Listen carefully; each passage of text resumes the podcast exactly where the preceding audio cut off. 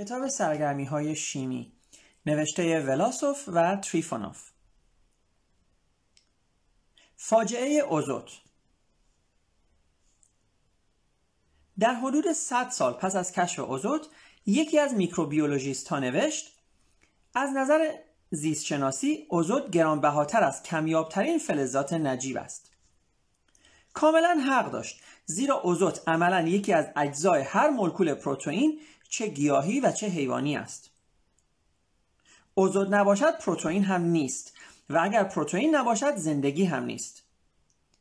انگلس می‌گوید زندگی شکل هستی مواد سفیده ای است. گیاهان برای تشکیل مولکول های پروتئین به اوزوت نیاز دارند. اما گیاهان اوزوت را از کجا بگیرند؟ فعالیت شیمیایی اوزوت کم است و در شرایط معمولی در واکنش های شیمیایی شرکت نمی کند. بنابراین گیاهان نمی توانند از اوزوت اتمسفر استفاده کنند.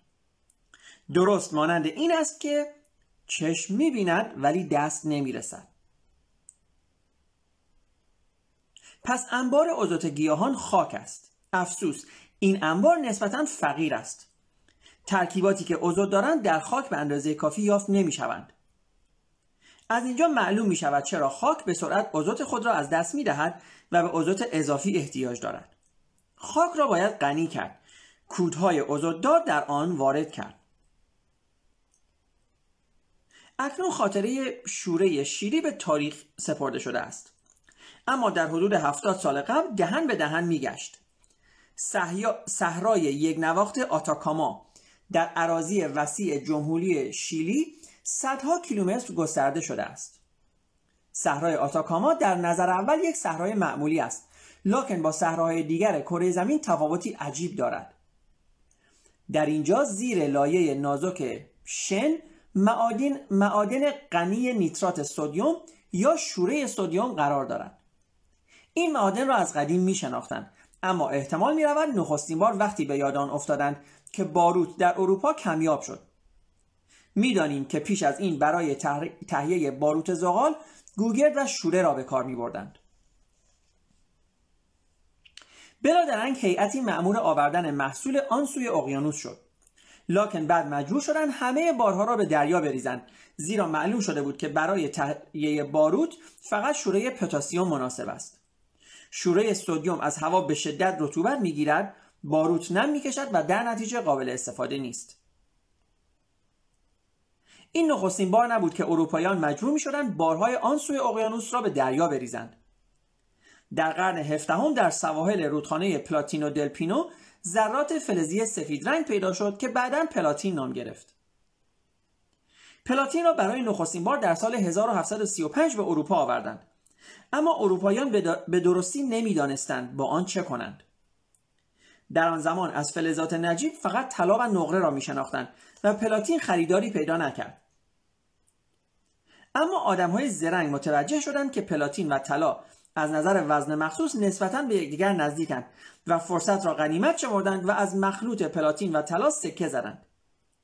این دیگر جل بود و سکه ها قلب به شمار می آمدند.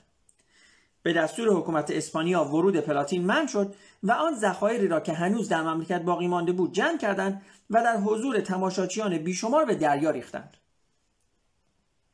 اما داستان شوره شیلی به پایان نرسید. معلوم شد که شوره کود ازوددار عالی است و طبیعت آن را از روی ملاطفت در اختیار بشر گذاشته است مردم کودهای ازوددار دیگر را در آن زمان نمی شناختند و به بهره برداری سمربخش شوره سودیوم از منابع طبیعی پرداختند از بندر اکویکه شیلی هر روز کشتی ها به راه می افتادند و کود گرانبها را به همه نقاط زمین می بردند. در سال 1898 دنیا با پیشگویی کروکس معروف به هیجان درآمد. کروکس در سخنان خود برای انسان مرگ بر اثر کمبود اوزوت را پیشگویی کرده بود. هر سال همراه با محصول کشتزارها اوزوت از دست می‌دهند و منابع شوره شیری به تدریج به مصرف می‌رسند. گنج های صحرای آتاکاما قطره در دریا می نمود. آنگاه دانشمندان به یاد اتمسفر افتادند.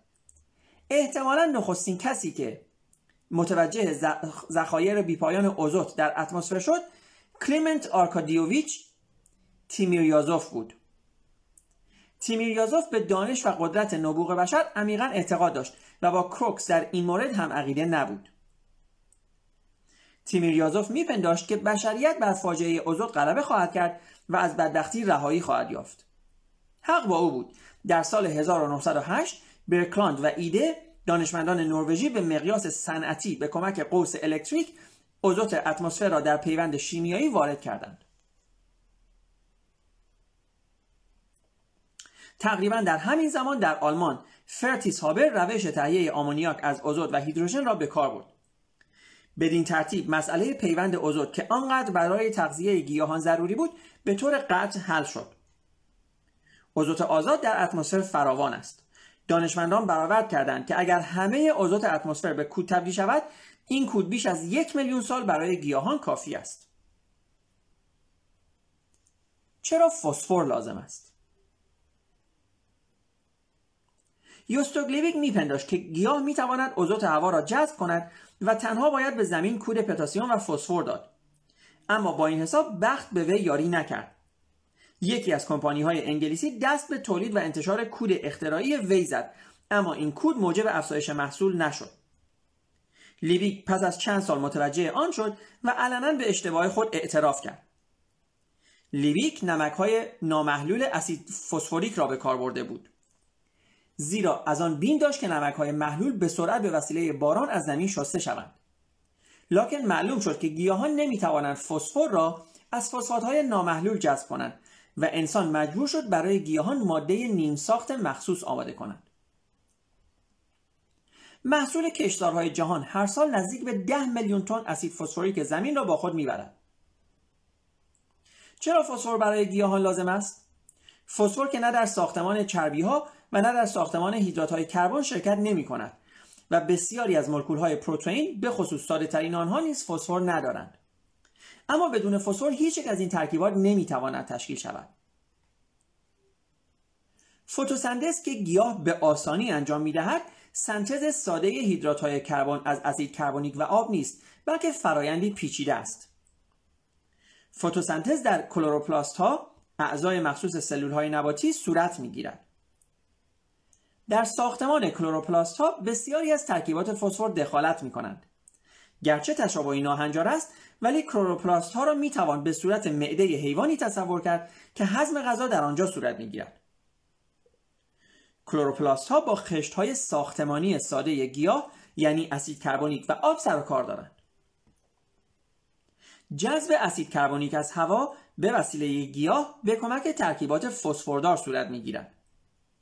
فسفات های غیرعالی گاز کربونیک را به آنیون های کربنات که بعدا در ساختمان مولکول های عالی پیچیده به کار می روند تبدیل می کنند. البته نقش فسفر در فعالیت حیاتی گیاهان به همینجا ختم نمی شود و نمی توان گفت هم که اهمیت آن برای گیاهان به طور کامل روشن شده است.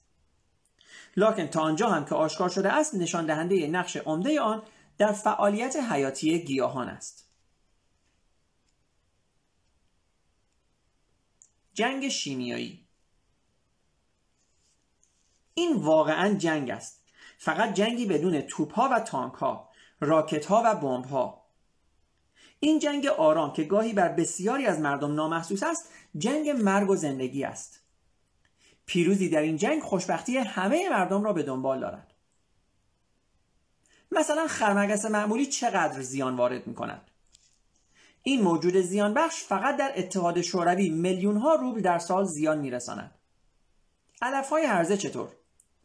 وجود آنها تنها در ایالات متحده آمریکا چهار میلیارد دلار تمام می شود یا ملخ آفت محض که کشتزارهای سبز و خورم را به زمین اوریان و مرده تبدیل می کند اگر همه زیانهایی را که قارتگران چه حیوانی و چه نباتی به کشاورزی دنیا در یک سال وارد می کنند حساب کنیم مبلغ تصور نکردنی به دست می آید. با این پول ممکن بود یک سال تمام به دویست میلیون انسان به رایگان غذا داد. سید چه معنی دارد؟ سید کلمه لاتینی به معنی کشنده است.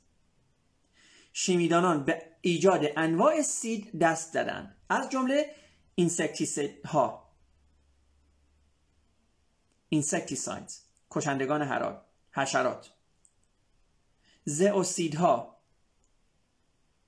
زوساینز کشندگان جوندگان هربیسیدها هربیسایدز کشندگان علف تمام این سیدها به مقیاس وسیع در کشاورزی به کار می روند.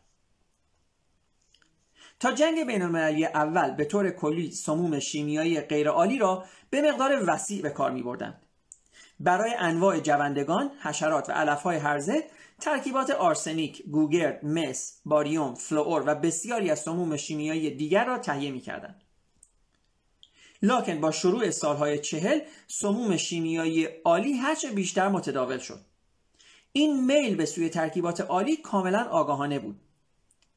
مطلب تنها در این نیست که ترکیبات آلی برای انسان و دامها بی‌ضررترند بلکه این ترکیبات همه کارند و به علاوه به مقدار کمتر همان تاثیر ترکیبات غیرآلی را نشان می‌دهند مثلا یک میلیونیم گرم گرد DDT در یک سانتی متر مربع بعضی حشرات را تماما نابود می کنند. در مورد استفاده از سموم شیمیایی آلی نیز وقایع عجیب مخصوص به خود روی داده است. در زمان ما هگزاکلوران هگزاکلوروسیکلوهگزان از سموم شیمیایی مؤثر به شمار می آید. لاکن یقینا کمی کمتر می‌داند. لاکن یقینا کمتر کسی می‌داند که این ماده نخستین بار به وسیله فاراده در سال 1825 به دست آمده بود. شیمیدانان بیش از 100 سال هگزاکلوران را مورد تحقیق و مطالعه قرار دادند در حالی که متوجه خواص جالب آن نشدند. فقط پس از سال 1935 وقتی که بیولوژیست ها به تحقیق و مطالعه آن پرداختند به خواص جالب آن پی بردند و سپس این انسکتیسید به مقیاس صنعتی تولید شد. بهترین انسکتیسید در زمان حاضر ترکیبات آلی فسفر مانند فسفوریت یا ترکیب M81 است. برای حفظ گیاهان و حیوانات تا مدتی پیش ترکیبات شیمیایی با تاثیر خارجی را به کار می بردن.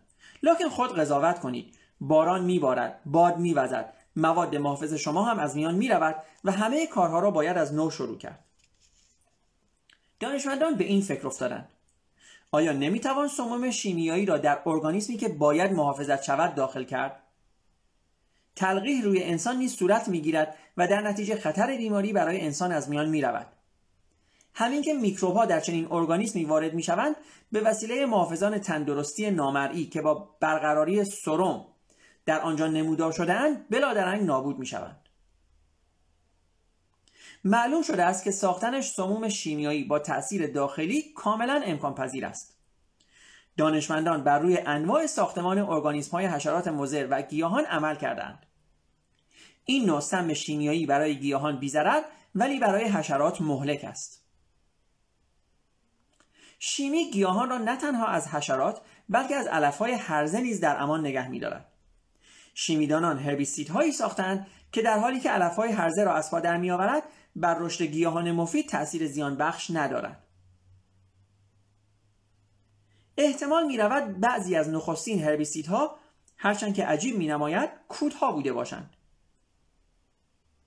مثلا مدت هاست که کارشناسان کشاورزی متوجه شدند که با به کار بردن بیش از اندازه سوپرفسفات یا سولفات پتاسیم در زمین در برابر رشد ثمربخش گیاهان مفید رشد علفهای هرزه متوقف می شود اما در اینجا نیز در زمان ما نقش قاطع را ترکیبات عالی ایفا می کنند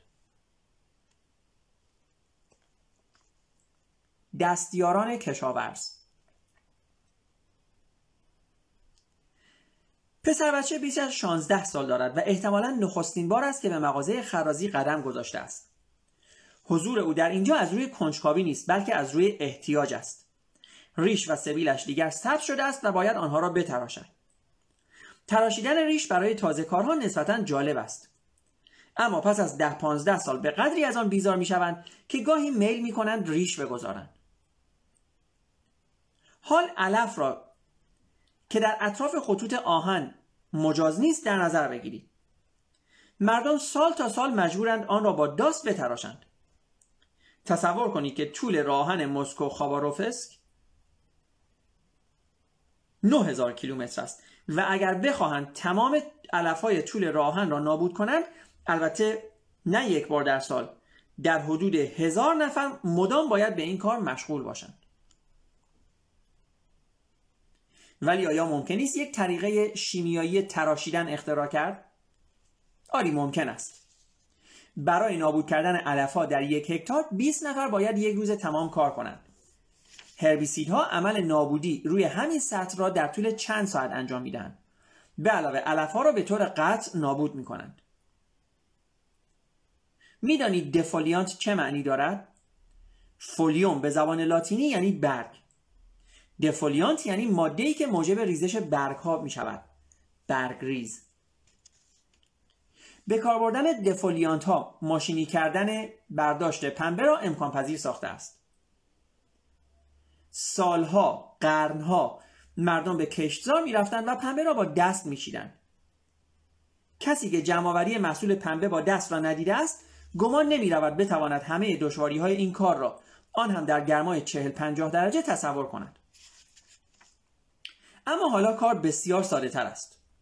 چند روز پیش از باز شدن قوزه پنبه دفولیانت را در کشزار وارد می کنند ساده ترین دفولیانت کلورات منیزیم MgClO2 است برگ ها می ریزند سپس کمباین های پنبه چین در کشزار شروع به کار می کنند CaCN2 سیانامید کلسیوم را می توان به عنوان دفولیانت به کار برد. با این کار کود ازودار نیز وارد خاک می شود. اما شیمی در راه کمک به کشاورزی و اصلاح طبیعت باز هم جلوتر رفته است. شیمیدان ها اکسین ها را کشف کردند این ترکیبات سرعت رشد گیاهان را افزایش می دهند بهتر است ابتدا از سرعت دهندگان طبیعی نام ببریم. ساده تر از همه هترواکسین است که شیمیدانان آموختند آن را در آزمایشگاه های خود بسازند. اکسین ها نه تنها رشد شکفتن و باردهی گیاهان را تسریع می کنند بلکه پایداری و قابلیت زیست آنها را نیز افزایش می دهند. وانگهی معلوم شده است که به کار بردن اکسین ها به غلظت زیاده از حد اثر کاملا معکوس دارد رشد و تکامل گیاهان را متوقف می سازد.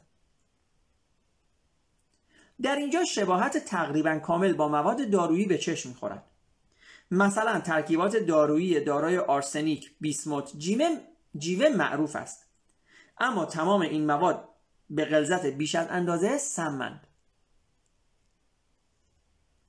اکسین ها مثلا می توانند مدت گل دادن گیاهان زینتی و در درجه اول گل ها را به طور قابل ملاحظه ای افزایش دهند. سرمای ناگهانی بهار در شکفتن قنچه ها و گل دادن درختان وقفه ایجاد می کند. از سوی دیگر در مناطق سردسیر با تابستان های زودگذر به کمک طریقه تندتر شده می توان محصول بسیاری از میوه ها و سبزیجات را افزایش داد. هرچند این امکانات اکسین ها هنوز به مقیاس وسیع عملی نشده است و فقط در مرحله تحقیقات آزمایشگاهی است با این حال تردید نیست که در آینده نسبتا نزدیک دستیاران کشاورز در فضای پهناور به یاری میشتابند اشباه خدمت می کنند.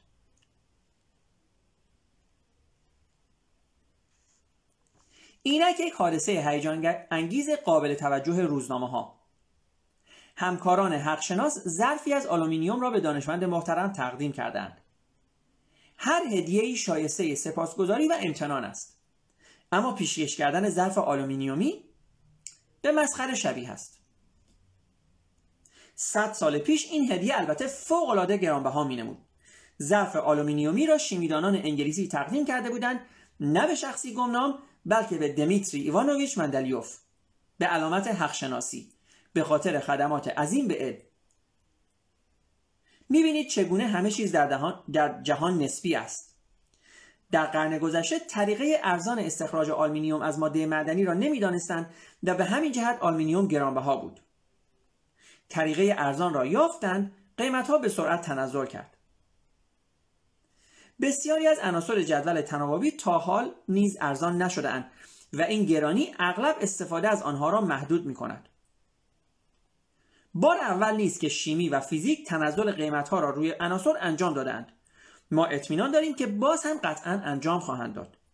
زیرا هرچه دورتر برویم زندگی عملی ساکنان جدول تناوبی را بیش از پیش در عرصه فعالیت خود وارد می کند. اما در این بین عناصری یافت می شوند که در کره زمین یا اصلا دیده نمی شوند یا مقدار آنها به قدری کم است مثل اینکه اصلا وجود ندارند. مانند آستاتین و فرانسیوم نپتونیوم و پلوتونیوم پرومتیوم و تکنسیوم. لکن این عناصر را می‌توان مصنوعا به دست آورد. اما اگر شیمیدان عنصری جدید در اختیار دارد در آن صورت فکر می کند چگونه باید به آن گواهی ورود به زندگی داد. فعلا مهمترین عنصر مصنوعی عملا پلوتونیوم است. محصول جهانی پلوتونیوم اینک از محصول بسیاری از عناصر معمولی جدول تناوبی بیشتر است. اضافه می کنیم که شیمیدانان پلوتونیوم را جزء عناصری می‌دانند که کاملا مطالعه و بررسی شدند هرچند که به زحمت ربع قرن از عمر آن گذشته است. این البته تصادفی نیست. زیرا پلوتونیوم سوخت عالی برای راکتورهای هسته‌ای است و هیچ دست کمی از اورانیوم ندارد. منبع انرژی بعضی از اقمار مصنوعی آمریکایی را آمرسیوم و کوریوم تشکیل می‌دادند. این عناصر با خاصیت رادیواکتیوی شدید متمایزند.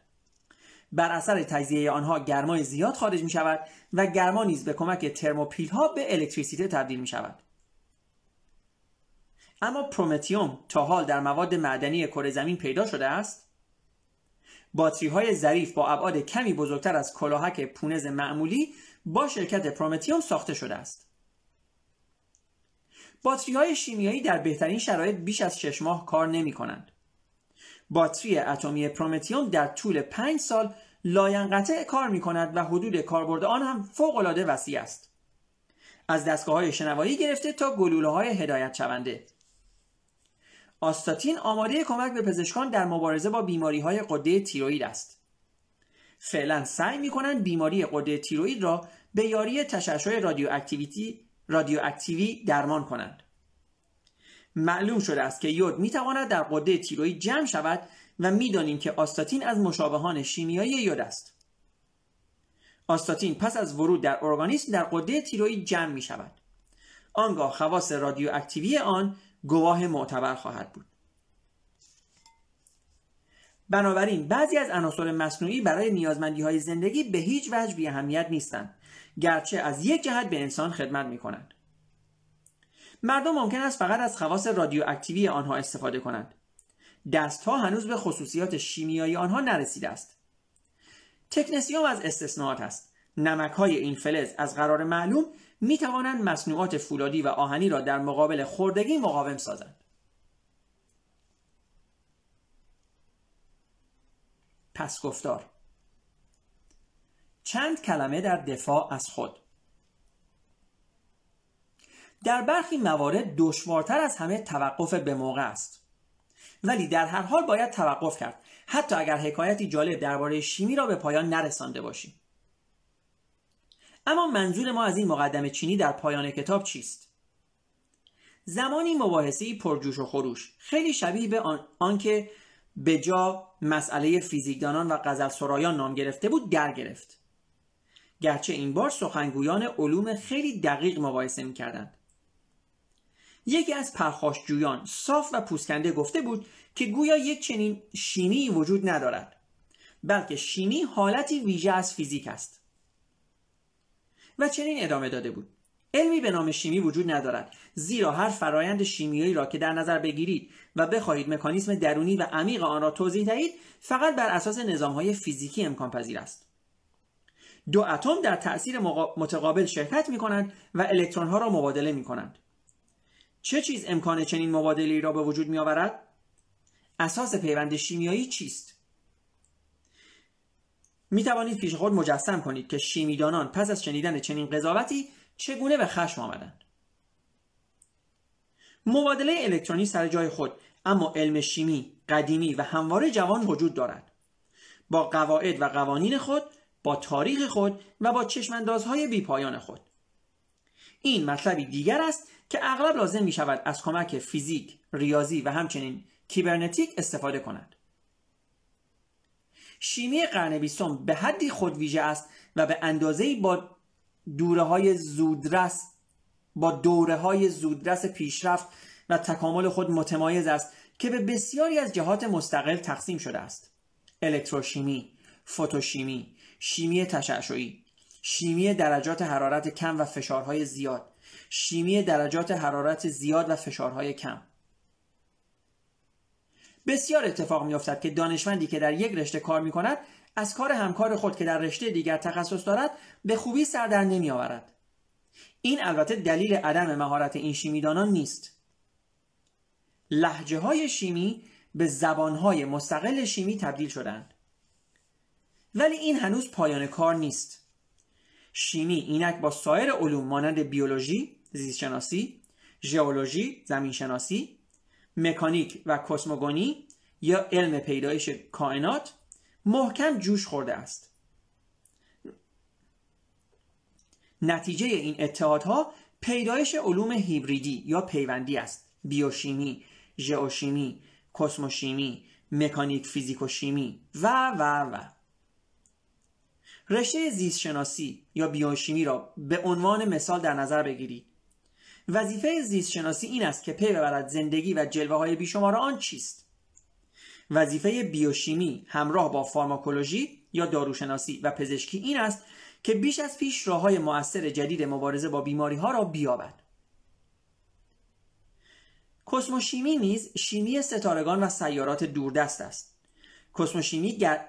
گرچه هنوز تازه پا به وجود گذاشته است اما در معرفت تکامل جهان آخرین سخن نیست.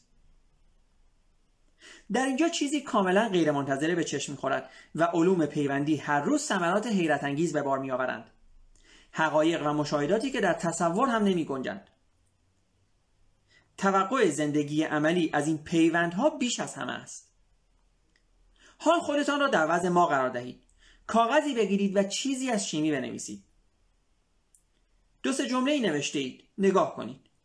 چهره های متوسم فیزیک و زیستشناسی از میان سطور به چشم می‌خورند. فکر اساسی که زمانی روشن بود شکلی به طور